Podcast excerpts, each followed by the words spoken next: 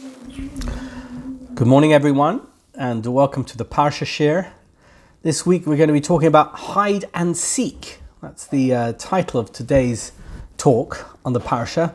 Now, it's actually a very important Parsha, a pair of Parshias. You know why? Because it's my Bar Mitzvah Parsha. Nitzavim Vayelech is my Bar Mitzvah Parsha. And in uh, 1983, I laned both Parshias. Now, before you feel too sorry for me for having two, uh, um, two Sedras to read, I just want to assure you that these are the two shortest Sedras in the Torah, and even in combined form, are shorter than most other Sedras. So don't feel too sorry for me. So sometimes when we have Nitzovim Vayelech together, I talk about uh, Nitzovim. This year I'm going to talk about Vayelech. And we're going to look at a pasuk which you're probably, I don't say familiar with, you're somewhat aware of. Um, it's, it's a group of psukim which uh, um, contained within a conversation that God was having with Moshe. So this was in between um, the the uh, second last address of Moshe Rabbeinu. Moshe Rabbeinu gave a series of drushes. The longest one is in Parshas Kitovoi. Um, but uh, he gave a series of droshes before he died, and um, he gave a, a, a drosha in Parshas Nitzovim. Then he had a conversation with, or uh, a series of conversations with God in Parshas Vayelech, and then Ha'azinu again is another drosha, and then we have Vazois HaBrocha, which is the last parsha which we're going to be reading on, you know when, Simchas Torah. So, um, we're going to look at a vignette, a short piece from the conversation that God had with Moshe Rabbeinu, and it's um, I wouldn't say it's um, it's out of the ordinary for a conversation that he had with Moshe Rabbeinu. There's various similar conversations that he had with him over the years, but it contains one particular piece. Um, the conversation contains one particular aspect which is fairly unique to this particular conversation between God and Moshe Rabbeinu, Moses, and therefore we're going to focus on that. That is the introduction. Let me read you the psukim. So um, I'm sure that Carly has already uh, furnished you with the source sheet. And of course, if you're watching this on YouTube, there it is. And on SoundCloud, you can click on the link, you can get the source sheet. Similarly, if you're on my website, you can just click on the link and you'll get the source sheet, you can print it off, and it's, uh, or you can just look at it online. It will come up as a PDF, and you can read it along with me as I am giving the share. Vayom Hashem al Moshe. It's a pasuk in Dvarim, Perik Lamed Aleph, pasuk uh, Tes Zayin. Vayom Hashem al Moshe. God said to Moses, Hincha sheichev im avoisecha. You're about to die. Okay, you're about to lie with your fathers. It's a euphemistically expressed. The kom ha'am hazeh. And when you're dead, you know what's going to happen? This people that you lead, the zona acharei Elohei nechar haaretz ashehu vashama bekirbai. They're going to go astray and they're going to go after alien gods from the land which they are about to enter. Va'azovani, and they will forsake me. Vehefer es brisi ashekarati itoi, and they will break my covenant that I made with them. That's what God says. I mean, uh, obviously it's God, and He knows who He's dealing with. Do you know how He knows human nature so well? Because He created humanity. And he knows that with the best will in the world, and despite every good intention, there will be moments when the Jewish people will abandon him for other glittering treasures.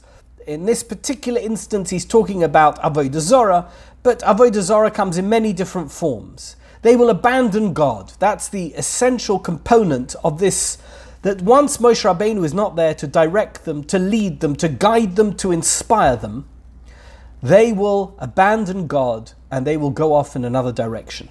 And the next pasuk is pasuk Yud Zayin, v'chora api boy, and my anger will flare up against them. By Yom Ha'u on that day, v'azavtim, and I will abandon them. They've abandoned me, I will abandon them. V'histarti ponai mayhem. Now, this is the key piece. This is the bit that I'm going to focus on. I will hide my face from them. Um, um, and they shall be ready to be eaten. They'll be prey for the carnivores. Umatsa'ohu ra'is rabbis, and many evils and troubles that tzorais will befall them, will happen to them. But Omar Bayoimahu, and what will they say? What's going to happen when all the terrible things happen to them as a result of them having abandoned me as stage one and me abandoning them as stage two? But Omar Bayoimahu, they will say on that day, Haloi al ki'ain Elokai bekirbi. Do you know why this is happening? Surely it is because our God is not in our midst. Mitzauni hara'is ha'ele. That is why these evils have come upon us. In other words, there will be an ah moment. The penny will drop, and the Jewish people will say, at least this is the way it's being conveyed at this stage. You're going to see that there are other mafarshim, other commentaries other explanations for this, but it, just on the most basic level, they will say the reason why this is happening is because God is not in our midst. And then the Pasuk continues, and this is extremely puzzling as we're going to see. Pasuk Yudches, haster astir panai bayoim hahu. And um, God continues, I will surely keep my countenance hidden on that day, al kol on all the bad, asher osa that they have done, kifono el Elohim acherim, because they have turned or they were turning to other gods. They were distracted by things that weren't me, and that is what's going to happen.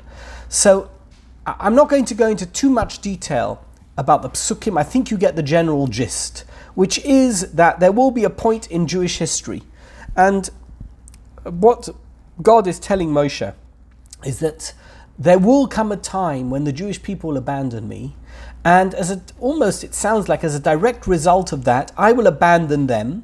They're going to realize that um, I have abandoned them and that I'm no longer in their midst, and then I will abandon them again.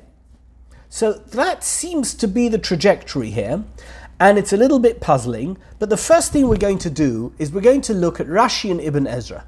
So you know, it's, it's very rare that you find that, that Rashi and Ibn Ezra are so closely aligned on something because usually Rashi goes with a medrash and Ibn Ezra goes with a rational explanation. I'm imagining here that the rational explanation is very similar to the midrashic explanation. The histarti panai says Rashi, I will surely hide my face from them. What what does that mean? as though I do not see their distress. So Rashi seems to be indicating that the one is a consequence of the other, that because they don't see me, I do not see them. By the way, what it's telling you is that God is going to suffer as a result of the Jewish people abandoning him, and now he is going to make them suffer by abandoning them. Then we ha- and the um, the next thing is Ibn Ezra. Ibn Ezra says, Haster astir, She'im Yikru'u um, lie. If they call out to me, says Ibn Ezra, Haster astir, I will be hidden. What does that mean? Loi E'enom, I will not respond. The analogy is to a man who cannot be seen, so no one knows what he is going to do. Ibn Ezra again is saying that God is always apparent in our lives. We see His hand, we see His presence. Somehow we are aware of His presence. But there will come a point in, in, in general terms when we have abandoned God where we will not be able to see God's hand in anything that we do. That's what Ibn Ezra is saying. Essentially, Rashi and Ibn Ezra are both saying exactly the same thing. If you abandon God, God will abandon you. The problem is that it doesn't quite fit into the psukim. Um, and the Ramban is going to address that in a moment, but I'm, I'm going to uh, give a more general um, theological question, which is how are we to understand that God abandons his people? How exactly are we meant to understand that? What exactly does it actually mean? You know, God is always here. So there's going to be a time when God isn't here. And you know that uh, sometimes you ask somebody a question and you don't get an answer. And not getting an answer is also an answer. That doesn't mean there was no answer. It means you didn't get the answer you expected or in the way that you expected it. But it doesn't mean it's not an answer. So, what does it mean that God abandons the Jewish people? That He's not present that he's not available. He's not going to answer them. It doesn't even make any sense. So even though on a very superficial level we can understand what Rashi and Ibn Ezra are saying, at uh, even a slightly deeper level, it doesn't really make sense. And that's what the Ramban addresses. I'm going to read you the English translation that I've put in here. And he says as follows he's, he's really going to be answering two questions. This is source number three. First of all, why mention this because God is not in our midst. And why the repetition? There's a repetition. If you remember, the psukim started in the second pasuk, it said, Vistarti ponai mehem, I will hide my face from them. And then the third pasuk, it says, V'anoichi haster aster ponai bayoim hahu. So it says it again. Why say something twice? If it's enough to do it the first time, why do it a second time? So I hinted at that question before, but the Ramban is focusing on the fact that actually it's doubled up. It already said Vistarti Ponai Mehem. Why say it again? What is the point of saying it again? Says the Ramban, the reason for saying, I will surely keep my countenance hidden a second time, is because it means I will hide myself not then, but at some other time. Not at the moment when this um, misdemeanor occurred, but at some other time. Why? Because Israel thought in their hearts that they had sinned to God and that their troubles are because God was not in their midst, which makes a lot of sense, and that therefore they are therefore worthy of God's great kindness, helping them and saving them, because through this acknowledgement, they had already by default disowned their idolatry. So when they say, that because God is not in our midst. Remember, the Pasuk says, That is some kind of admission. It becomes the first part of what we would call the teshuvah process. And this, by the way, dovetails so beautifully with Elul and in this period before Rosh Hashanah, that this really, the concept here is Will they do teshuvah? And God is predicting to Moshe Rabbeinu in this conversation that the Jewish people will do teshuvah.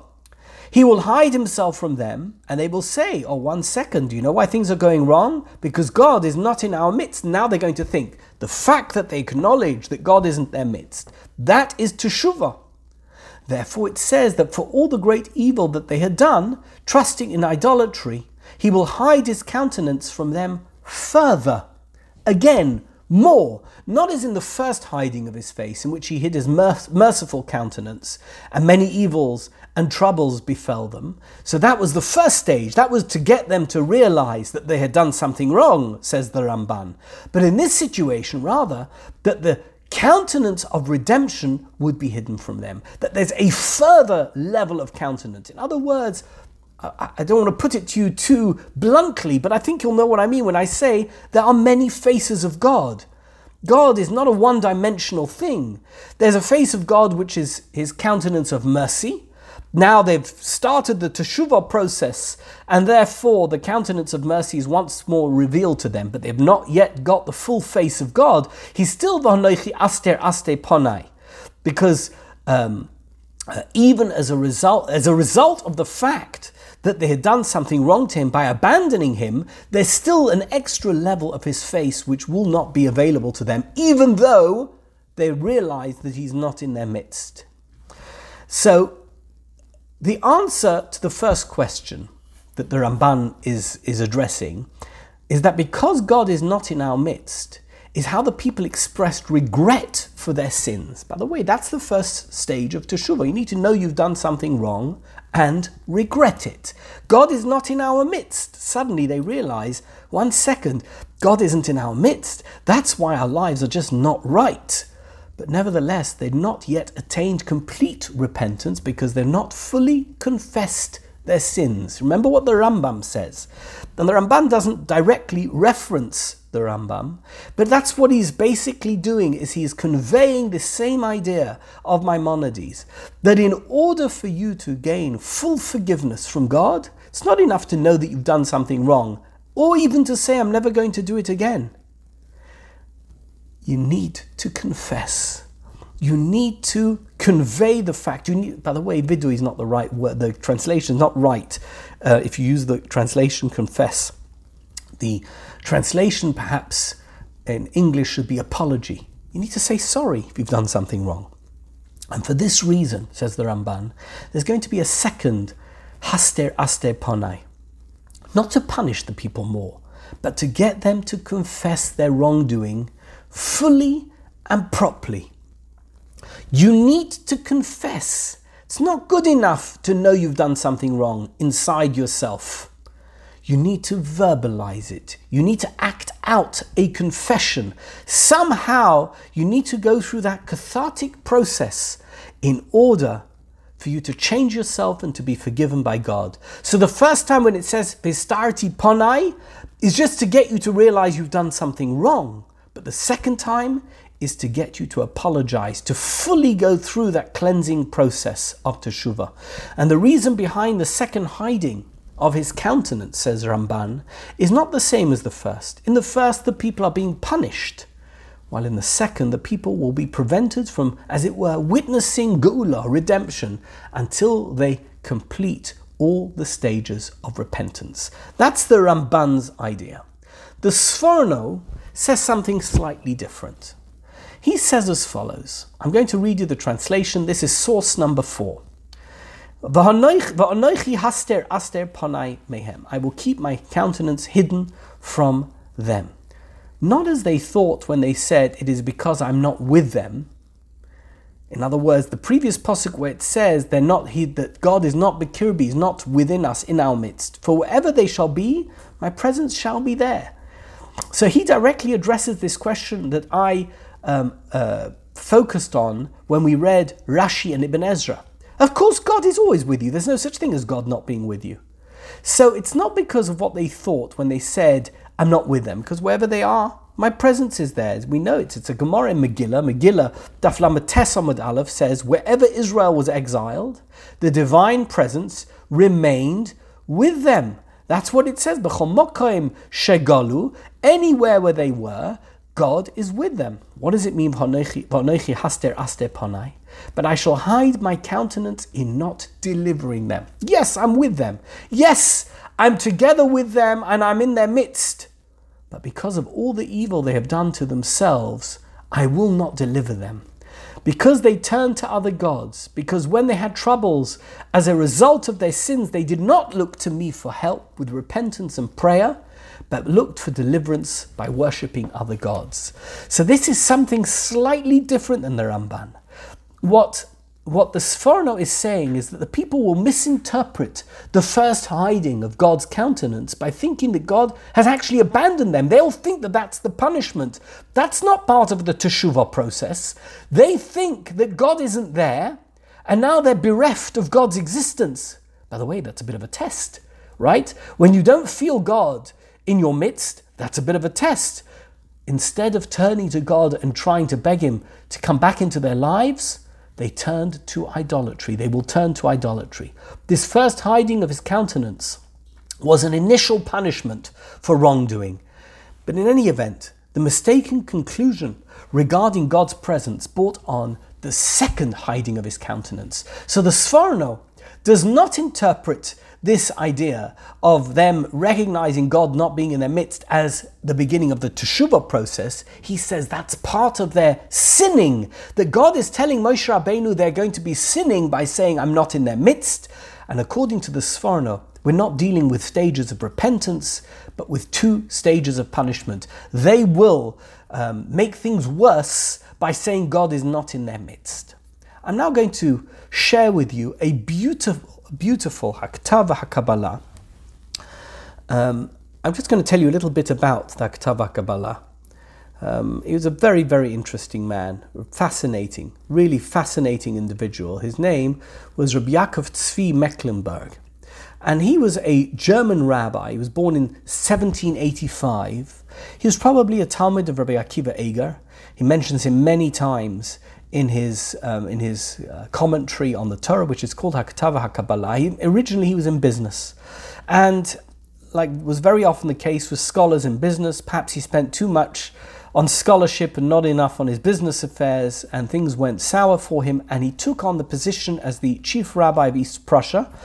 of Königsberg, where he remained for something like uh, 30 years, 35 years, and he died in 17, 18, sorry, 1865. He was 80 years old. And he was a friend of the Malbim. The Malbim also spent some time in Königsberg, and they both wrote incredible Perushim, commentaries on the, um, on the Torah, and their main focus was to defend to defend normative Orthodox Judaism, traditional Judaism, from attacks by maskilim and reformers who were trying to undermine the veracity and um, claim that there was no authenticity in the Torah, or at least it wasn't relevant to us. It's an interesting historical document, but it's not relevant to us. So the Malbim did it in one way, he did it in another way and it's an incredible perush. It's not so looked at today. Sometimes he can be a bit long winded, but here we have a really, really beautiful piece addressing this exact point about the first it says Vistarti Ponai, and the second one it says Vahanoichi Haster Aster Ponim. So, what does it mean? Im Heim Moidim, this is source number five. Im Heim Moidim Va'omrim Haloi Alki Ein Elokai Bekirbi.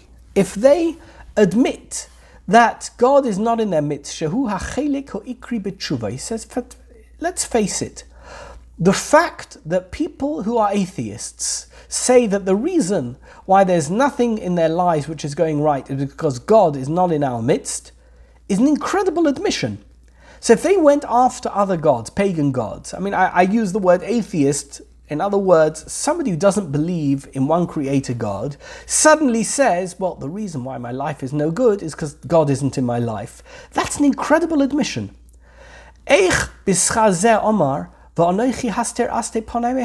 How is it possible that God says, in reaction to this, that I will hide my face from them? Why would, he, why would he hide his face from them if they've already made this incredible admission that God exists? On the contrary, he should shower them with his countenance. Amru haster aste ponai bayoim hahu. So he says, let's look exactly what the pasuk says. What does it say? Vanochi haster aster ponai bayoim hahu.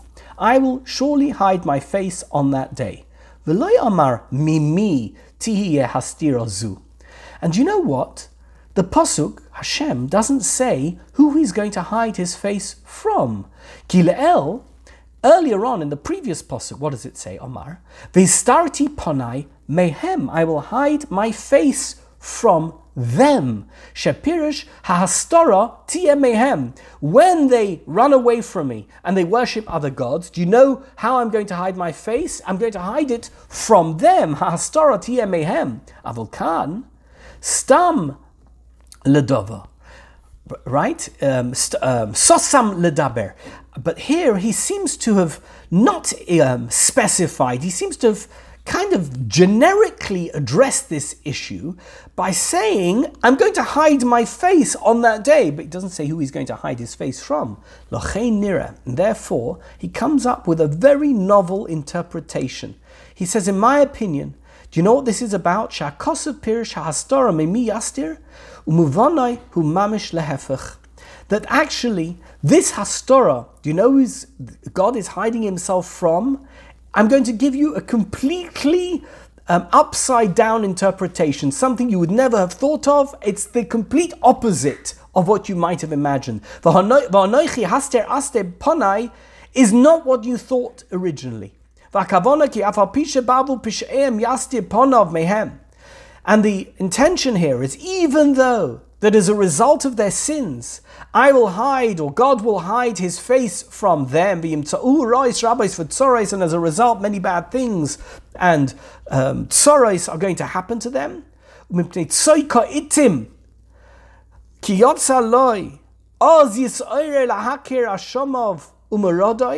And as a result of the difficulties of, of their situation, which God will have created God will have generated this negative situation for them. As a result of that, it will, um, it will lead them to recognize their sins and their rebellion. The Yoidan, they will acknowledge the Yoimar Cain by Yoim Hahu. The Loikoidem. And on that day they will say, the reason why this has all happened to us is because God is not in our midst.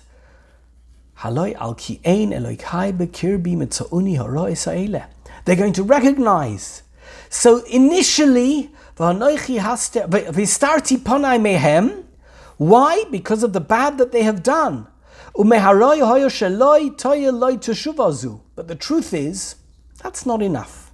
You know, there's two types of methods of getting people to realize what they need to be doing. There's carrot and stick, right? This is a real stick reaction. That you didn't listen to Hashem and you ran away from God, and God abandoned you and things went wrong, and now you don't want things to be wrong, and therefore you come back to Hashem. Says the Ketava Kabbalah. That's not a good teshuva. That's a very weak teshuva. It's at the lowest level of the teshuva ladder. The reason why you're doing teshuva is because things are going wrong in your life. It shouldn't really work. Kivan shehi loy be'ita. It didn't happen at the moment when the sin took place. It happened later because there was a punishment. Because of their situation. Hanochri betokfam v'chezkam lifnei yisbarach lahasmid ba'oinosham. The fact is, that they should remain wallowing in their sin and the bad things that they've done. Because the truth is, they're only abandoning it because God got them into trouble and God gave them problems. That's why things have gone wrong in their life, and that's why they're saying, oh, oh, the reason it happened is because God isn't in our life. So God is now going to be back in their life, and then they're just going to go back to their bad ways. Right? Says the Chtava Kabbalah wrong. Mikol mokoim. Nevertheless, God says, even though they don't deserve to have my forgiveness, ani ki'inyan ma'amar haster panecha v'chol mocha. As David HaMelech says in Tehillim, hide your face from my sins, and all of my sins wipe away. Do you know what the second hiding is? Says the Ktava Kabbalah. It's so beautiful. Shahaster ponov mechatov. That God will hide his face, as it were, from their sins. He will turn a blind eye to the sins that the Jewish people have done once they recognize that he's not in their midst. That's exactly what it means that he wipes away the sins. Ponov, because they are, as it were, airbrushed out of his immediate sight. He doesn't look at them. He doesn't want to see them. They may not deserve it, but that's what God does. The Layabit Oibahem, and he won't look at them ever again. haster aster ponai al kol hara. And that's what the posuk means when it says, I will hide my face al kol hara on all the bad, not the bad that's happening to you, but the bad that you have done. The hastara, the hiddenness, is from all the bad that they have done. I will airbrush it out. I will pretend it doesn't exist. The moment that they say, Ki ein bekirbi matzauni I will aster haster ponai al kol hara. I'm not going to look at their bad. She'osu when they that they did when they turned towards pagan gods. And I won't remember those sins anymore. As if they didn't exist. Because the mere fact that they were willing to acknowledge, they were willing to make this admission, they're atheists, God deniers, heretics. And now they say, one second, our lives are terrible. Do you know why? Because God isn't in our lives. That is sufficient reason. That is enough for me to be in a situation. That's what the second pasuk means. For haster aster ponai al kol hara. All their bad no longer exists as far as I am concerned. Ki lahem chuvasam zu. That tshuva, not like the Ramban said, certainly nothing like the Rashi and the Ibn Ezra. That teshuva is enough as far as I'm concerned. The acknowledgement of my existence is sufficient for me to move on and have a relationship with them. And that's what the Aktav HaKabbalah says um, to explain the second posuk which mentions God hiding himself from them. Let's look now at the Shem Mishmuel, the Sochachover, and he has an interesting take. His idea is that turning towards idolatry is not actually idolatry. How does that work? He says it's bad, but it's not actually idolatry. Let's see what he means.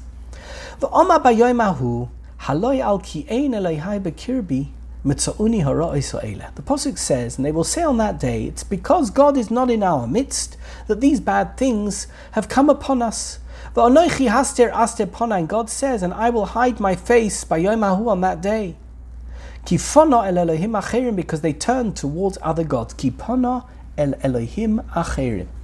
Vehikshu rishonim, says the Shem Shmuel, that the early commentaries ask the following question. Sha'achar havidui sha'omru al ki ein eleikai bekirbi mitza'uni arai sa'ileh after this confession, this apology, this acknowledgement, this admission that they say that it's because that God is not in our midst that these bad things have come upon us, lama oid ponov mehem. That's the question we've been dealing with. Why should God continue to hide his face from them?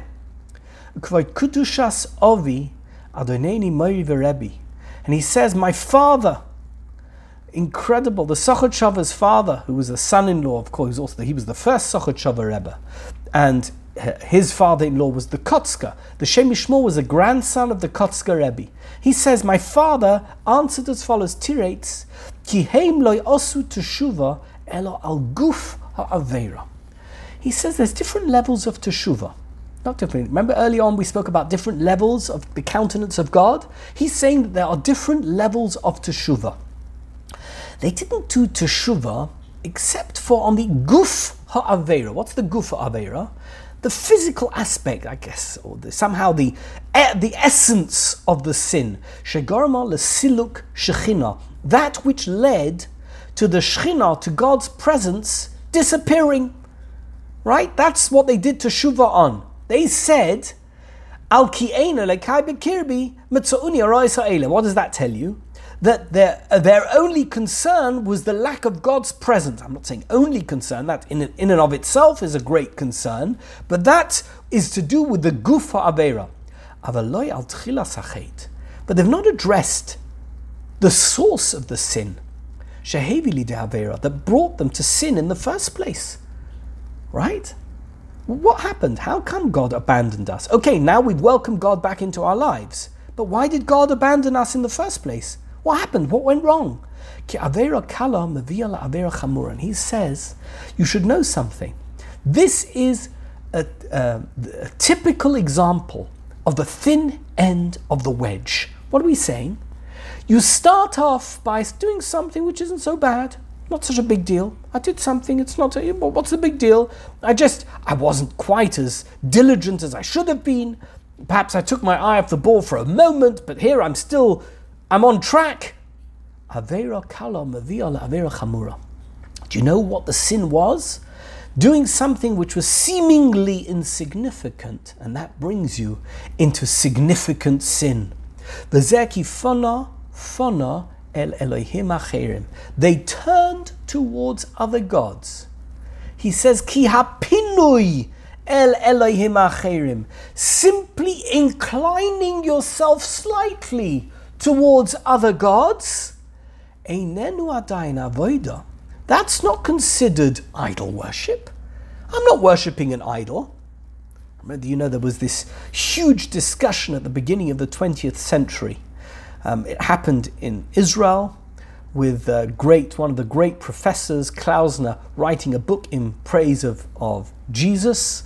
And then there was uh, here in America, you had um, Rabbi Weiss, who was a Reform rabbi, even though he came from an Orthodox background, also gave a speech in synagogue in which he praised Jesus, and there was an absolute outcry. Not necessarily because we have anything to say about Christians worshipping um, any part of their faith, but acknowledging in shul that Jesus has something to add to Judaism or to religious faith is something which is the beginning of abandoning your Judaism. It starts there and it ends al ki'ain elokai bekirbi. That's how it starts. Einenu adayin avoida. Nobody thought that Professor Joseph Klausner had become a Christian. Nobody thought that Rabbi Weiss, who was Rabbi Wise, who was Stephen S. Wise, who was a Reform rabbi, had become a Christian. Einenu adayin avoida. And he says, the Shem Mishmuel says, Kamosha Pirish Rashi b'posuk al tifnu el ha'elilim. Rashi says, do not turn towards idols, do not turn towards foreign gods, because once you turn towards them. Do you know what's going to happen? Ultimately, you may embrace them as faith models, and worse, you may make them into your God. We have a faith. Our faith is unbreakable and unshakable. We believe in God Almighty, the creator of heaven and earth and the universe. That is the God that we have. Don't be a poine el Elohim acherim. Do not turn towards other gods. Even though by turning towards another God, that does not mean you are an idol worshipper. That's not the point. But you've not addressed when you just say, Kirbi, You've not actually addressed the root of the problem, which is that you turned towards other gods. That somehow you were drawn to something that distracted you from your primary objective as a Jew. And this is what the Shem Shmuel's father said. And on this they have not yet done teshuvah, which is why v'anoichi haster aster ponai, and that's why there's a second, as it were, hiding of Hashem's countenance, of God's countenance from the Jewish people. That's exactly what it means. We have to be proud of our faith. We have to be proud of us being Jews. We don't have to have a chip on our shoulder. And even if we know that when things go wrong, it's because we haven't been entirely faithful, we may not recognize that the root of the problem is not that we were idol worshippers, but that we were rather wishy washy in our being full fledged Jews. And finally, this is the final source in our share today, the Shiloh HaKodesh, a beautiful piece, and it's based on a Gemara in Chulin, Daf Kuf Lamed Tes Omid Beis. The Shiloh HaKodesh, by the way, he's the original Ish Horowitz. Anybody you've met who's called Horowitz, who's a Levi, is descended from the Shiloh. He was the first one, and he published his book in 1698. It's one of the most profound books of Jewish ethics um, and uh, the essence of what it means to be a Jew. Not halacha, but what it means to be a Jew, a theological guide that we have even to this day, and we're hundreds of years later. The Shlah says as follows The Gemara says, Esther min minayin. So I've, I've, discussed this before in other contexts that Chazal sometimes seem to be making fanciful, um, how do I put it, explanations or fanciful um, associations with words in the Torah with things that could not have possibly been in the Torah or be meant by the words in the Torah. One of the most famous of those is Esther min HaTorah minayin. How do we know that Esther was going to exist? By looking at the Torah. Good question. Well, not really. I mean, Esther happened a thousand years later, whenever it was. Why would we think that uh, Esther has to be in the Torah? So, the idea that Chazal want to convey is that there's nothing that happens throughout history, human history, and particularly Jewish history, that doesn't have some reference in the Torah. And here, the uh, Chazal tell us the reason why we know that Esther was going to exist. What is the hint? What is the reference point for Queen Esther in the Torah? The pasuk we've been dealing with today. V'onoichi haster aster ponim ponai. That word aster is a reference to Esther. Esther min minayin from the pasuk in Parshas Vayelech. Harbe ta'amim Omu Rabbi Seinuzal says the Shloah Kodesh that the rabbis, Chazal, gave many different reasons. Mara'ah saw Esther shezimno es Haman. Why did Esther create this strategy that she needed to invite Haman to a party and then to a second party? Why did she do it exactly? What was the point? Why couldn't she just have gone to Achashverosh and said to Achashverosh, Do you know that there's somebody who wants to destroy my nation? Who is it? Haman. Why invite him to a party? What was the point? V'chad Tama, one of the reasons that Chazal gives for Esther having gone through this strategy is Sheloi Yoimru Achais Lanu, that the Jewish people should not imagine that Esther was still a member of their nation. She's no longer our sister. They would be in complete despair when they would see that she was fraternizing with this person, this Hitler, this Haman, as it were, who wants to destroy, annihilate the Jewish nation.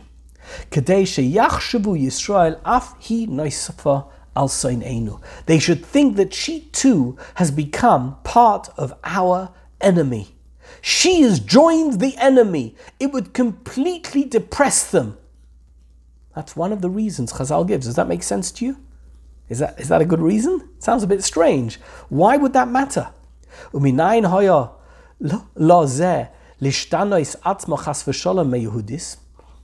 And the question the Shlo asks, the most obvious question in the world. Well, why would she think to herself, it's so important that I have to separate myself from my Jewish identity and I have to invite Haman so that they don't think I'm Jewish anymore? Because what, what's going to happen? They're going to think that she has abandoned God, and that's the biggest chil Hashem that they could be. What, why would Esther think that that's a good thing? What, how does this reason of Chazal make any sense? says the Shalah, Yolfa me'onoichi haster aster. And this is the reference point in the Torah.